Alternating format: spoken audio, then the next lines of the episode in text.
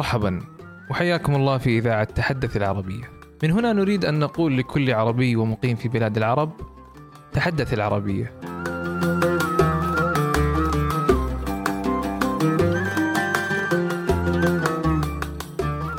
في هذه الإذاعة الشهرية التي أسميناها ذلك عوضا عما يسمونه بالبودكاست نبث إليكم بنات أفكارنا فيما له علاقة بلغتنا وهويتنا العربية ونشرح ولو بما قل لدينا من معرفة عن الأسباب والدوافع التي حامت ودارت في أذهاننا لسنوات عدة. حتى قلنا لها حسنا. يكفي. وخرجنا على الملأ لنقول تحدث العربية.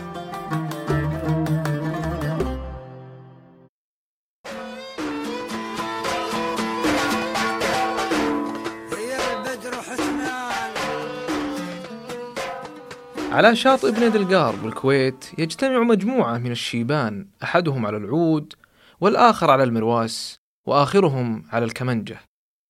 وربما سمعت صوت استكانة الشاي في الخلفية وهم يغنون بفن الصوت الكويتي قصيدة لقيس بن الملوح. وبين تاريخ كتابة القصيدة وبين جمعة الشيبان حوالي ألف عام. في مشهد آخر في ليلة معروفة من كل شهر في منتصف القرن الماضي. تخلو الطرقات والشوارع من المارة في جميع الدول العربية. تغلق المحلات التجارية أبوابها باكرا ويجتمع كافة الناس حول المذياع. صغيرهم كبيرهم مصريهم وسعوديهم شاميهم ومغربيهم متشوقين للاستماع لتلك السيدة التي ستسلب الألباب بصوتها عبر الأثير. الغريب أنه لم يكن العرب وحدهم من يترقب هذه اللحظة. إحدى حفلاتها في مسرح الأولمبيا الشهير بباريس وقف فيها العرب والعجم على قدم وساق يستمعون لها. ومنهم من لا يفهم العربية أصلا، ولكن كان الكل يهتف عظم على عظمة يا ست.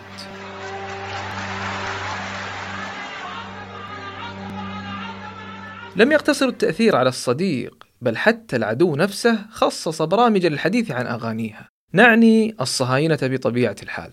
فقد كانت إذاعة صوت إسرائيل من أورشليم القدس تبث أغاني الست لتصل حتى المدينة المنورة في محاولة لتوظيف الفن العربي في تطبيع صورتها. صوت إسرائيل من أورشليم القدس وساعة الآن السابعة والنصف. بالتأكيد أنت تعلم الآن أننا نعني فاطمة السيد البلتاجي أو أم كلثوم كما عرفها العالم. لسنا بصدد تخصيص حلقة اليوم عنها، لكن حديثنا الليلة عن صلب ما شغل الناس بها، الفن نفسه بشكله المجرد، بغض النظر عن حامله أو حتى نوعه، وكيف أثر بلغته قبل نوعه في وجدان كثير من سكان البسيطة. لنذهب إلى غار منزو أعلى جبل يقع على بعد 300 كيلو متر من وسط مدينة الرياض في عز الصحراء وتحديدا في قرية مهجورة تسمى بقرية الغيل بمحافظة الأفلاج. تمر بأعجاز نخل خاوية لبستان قديم وأطلال من بقية الديار. تدخل الغار الذي بالكاد تصل إليه في أعلى الجبل فتفاجأ بامتلاء الغار بكتابات حديثة باللغة الهندية والأردو كتبت ببخاخات الطلاء كتلك التي نستخدمها في وضع ختمنا. كانت الكتابات تملأ مدخل الغار وتغطي جدرانه بشكل غريب. فكيف لمكان خرج منه آخر مخلوق قبل عشرات السنين أن تصله تلك الأقدام من الهند وبلاد ما وراء النهرين؟ القصة ببساطة أن منتجا هنديا اسمه هرنام راولي. أعجب بقصة قيس بن الملوح. المعروف بمجنون ليلى ورأى القصة رومانسية بشكل مجنون وكاف لينتجها على شكل فيلم في السبعينات من القرن الماضي. أسماه باللغة الهندية ليلى ماجنو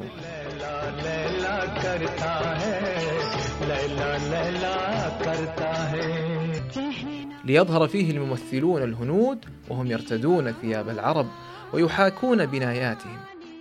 حتى أن شركة الإنتاج اجتهدت في تحقيق رغبة المنتج فقامت بتصوير مقاطع منه في مضارب قيس وليلى الحقيقية في الأفلاج. وفي جبل التوباد تحديدا. وما أن عرض الفيلم إلا وكان حديث الشعب الهندي يتحدث عنه الصغار والكبار فكانت إعلاناته تملأ أسطح المباني وأكتاف الطرق وانتشر بشكل ملفت على شاشات السينما ومحطات التلفزة الناطقة بالهندية. وكانوا يرون فيه بطولة ملحمية في الحب. والعجيب أن عرضه تزامن مع الطفرة السعودية الأولى أيام الملك خالد حيث استقدمت المملكة العربية السعودية العديد من المواطنين الهنود الذين تسابق عدد منهم لرؤية مدينة الغرام الأولى بالنسبة لهم ألا وهي الأفلاج. ليكتبوا أسماءهم وأسماء حبيباتهم على جدران ذلك الكهف الذي كان يتبادل فيه قيس بن الملوح الغرام مع ليلاه الفن هو الذي يجعل ابن العصر الحديث يتفاعل مع جدران كهف قديم أو يتأثر بمسرحية مضى على كتابتها مئات السنين. وهو الذي يطرب مسامع شخص أعجمي بأغنية عربية لا يعرف معناها حتى. الأندلس التي عرفت حضارتها بالعديد من الفنون كزخارف قصورها كقصر الحمراء الشهير. واحد من أبرز فنونها المستمرة إلى اليوم ويتلقاها الناس بالقبول والاستحسان هو الموشحات. من أشهرها موشح لما بدأ يتثنى. أخذ بألباب مستمعيه وبلغ من شدة تاثر بعضهم أن اجتمعوا من عدة دول حول العالم والتقوا بباريس لغنائه في سيمفونية بديعة. كم كان عددهم عزيزي المستمع؟ 300 عازف وعازفة. وتخيل معي الرقم. كلهم استهوتهم هذه المقطوعة العربية فقط من وقع ألحانها على آذانهم. فانطلقت حناجرهم القوقازية تشدو بها حتى من دون فهم معانيها. دعونا نستمع سوية لمقطع صغير من هذه الأغنية لتفهموا ما أقصد.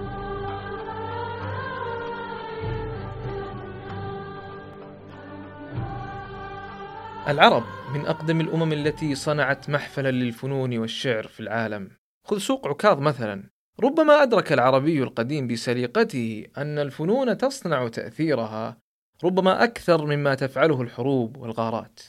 طيب، كيف تصنع الفنون هذا التأثير أصلا؟ وما السر الكامن في سحرها الممتد عبر السنين على البشر؟ تقول نادين جوردمير الكاتبة الجنوب أفريقية: قد لا توجد طريقة أخرى لفهم الإنسان إلا من خلال الفن.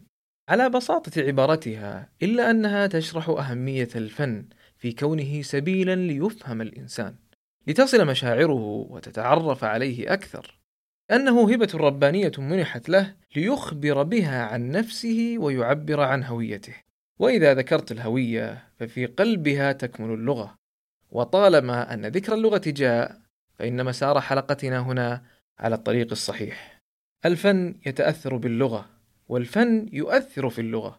وبين الحرفين حديث طويل. لنأخذ الخط العربي على سبيل المثال. لنفهم كيف تأثر الفن باللغة. كثيرا ما تم محاكاة الخط العربي الكوفي في الغرب خلال العصور الوسطى وعصر النهضة من أجل إنتاج ما يعرف بالخط الكوفي المزيف. لاحظ القوم أن النصوص العربية ذات الزوايا وأن أشكالا شائعة في زخرفة العمارة الإسلامية يمكن أن يصنع منها تعبير بصري جديد وعليه ظهرت العديد من حالات الخط الكوفي المزيف في الفن الديني الأوروبي منذ حوالي القرن العاشر ميلادي حتى القرن الخامس عشر. ولترى التأثير يمكنك البحث في أعمال الفنية للرسام الإيطالي جوتو. كل هذه الزخرفات المنتشرة في العالم أخذت من شكل رسم الخط العربي وانحناءاته ثم طورته وألهمت كثيرا من الفنون فيما بعد. دعنا من الزخرفات، انظر إلى الأدب العربي وواحد من أشهر مصنفاته وهو حكايات ألف ليلة وليلة، والتي تأصلت من مصادر عربية أحيانا وغير عربية، فارسية، هندية، لكن العنصر العربي البارز في هذه الحكايات هو فن الحكي نفسه. أما الحبكة فجاءت من غير ثقافات العرب أحيانا ونصل من ذلك إلى أن الفنون ربما تصهر أكثر من لغة في بوتقتها. فمن العربية تأخذ الأسلوب القصصي ومن غيرها تأخذ الحكمة أو الغاية. لا يجب أن ننسى ونحن نتحدث عن تأثر الفن باللغة أن الخط العربي يعكس في أساليبه جلالة الأسلوب القرآني في سوره. وبدون أن تكون هناك إمكانية لتعريف طبيعة هذا الانعكاس أو التشابه نجد أن رسم الخط يخدم لتثبيت كلمة الله مثلا والتي هي أنبل شيء في الإسلام.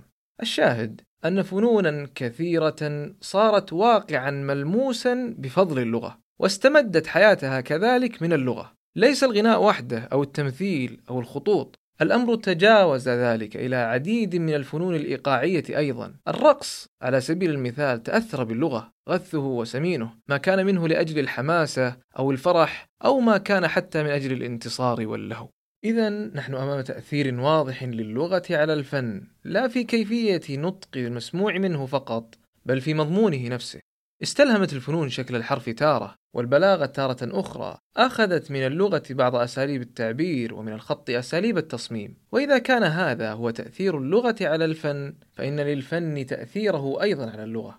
ولا نعني هنا التأثير في مفرداتها بل على المتحدثين بها أنفسهم. فبت ترى من يحفظ أغنية عن ظهر قلب وربما لا يعرف معناها أصلا أو ربما تعلم لغتها فقط من حبه فيها.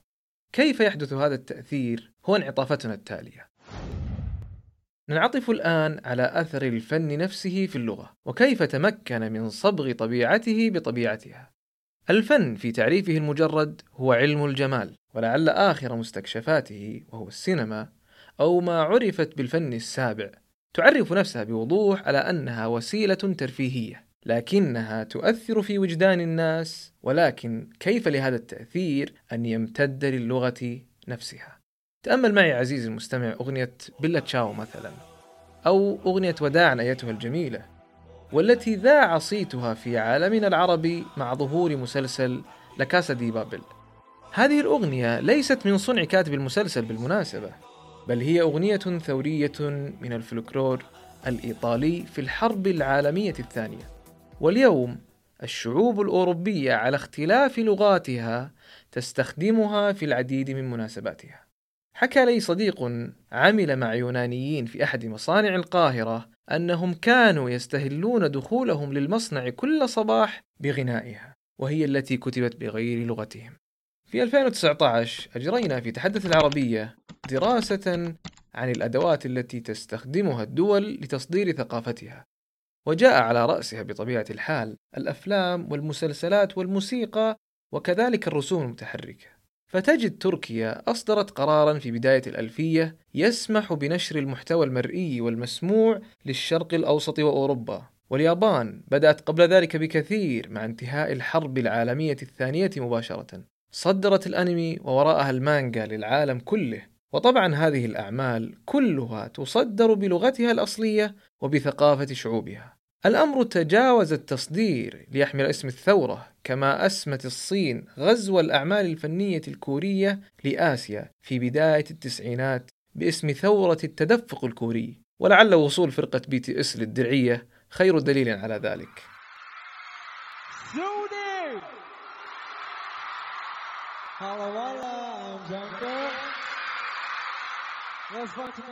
ولعلك شهدت ذلك التأثير للفن بوضوح عندما تجد من يزور تركيا من السياح يبحث عن المواقع التي شهدت قصة حب نور ومهند أو تراه سجل في معهد لتعلم التركية لتأثره بمسلسلاتها. وانظر لتأثير الكي دراما والكيبوب في النزعة نحو تعلم الكورية بين كثير من الشباب اليوم. والأنمي ومساهمته في انتشار اليابانية في أوساط كثيرة. هذا التأثير ما كان له أن يكون موجودا بغير الفن.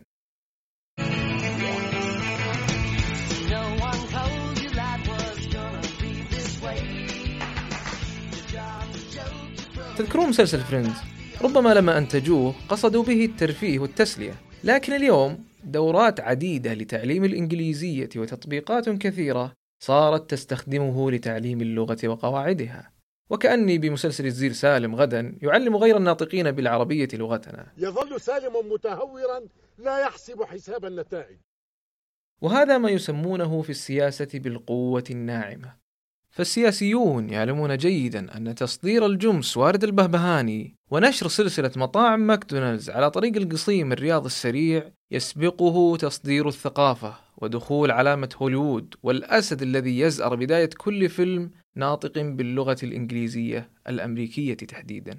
ليس شرطا أن يكون العمل دراميا أو مصورا ليؤثر فكما للصورة تأثيرها فالصوت أيضا له نغمته التي تشدك وتؤثر فيك بل وتثير عندك الرغبة في فهم الكلمات ومعناها. لذلك نجد الأغاني باتت أسلوبا مستعملا لتعلم لغة ما أو إتقانها.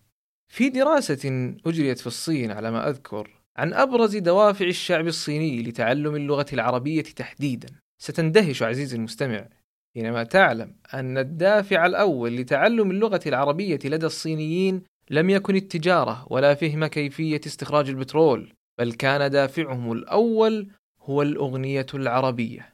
موسيقانا الشرقية جذبت الصينيين وأشعلت فيهم الرغبة لفهم كلامنا فهم يرون في الثقافة العربية والشكل العربي جاذبية وجمالا لا ندركه. الأنف سلة سيف والعيون الواسعة الكحيلة والطول المعقول. معذورين الجماعة فكيف لواحد يستمع ليا جارة الوادي طربت وعادني بصوت نور الهدى ألا يسعى لفهم معناها؟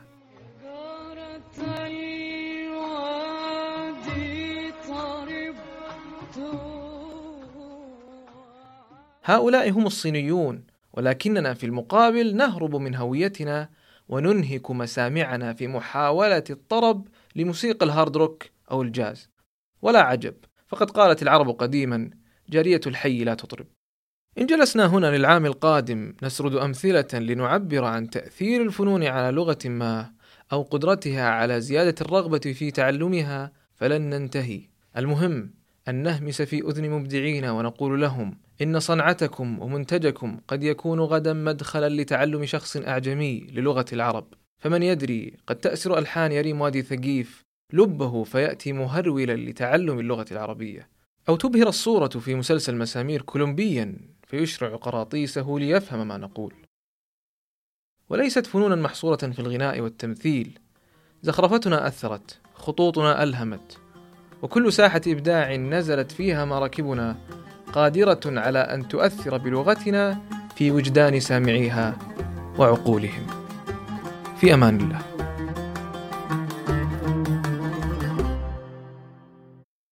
صنع في تراكيب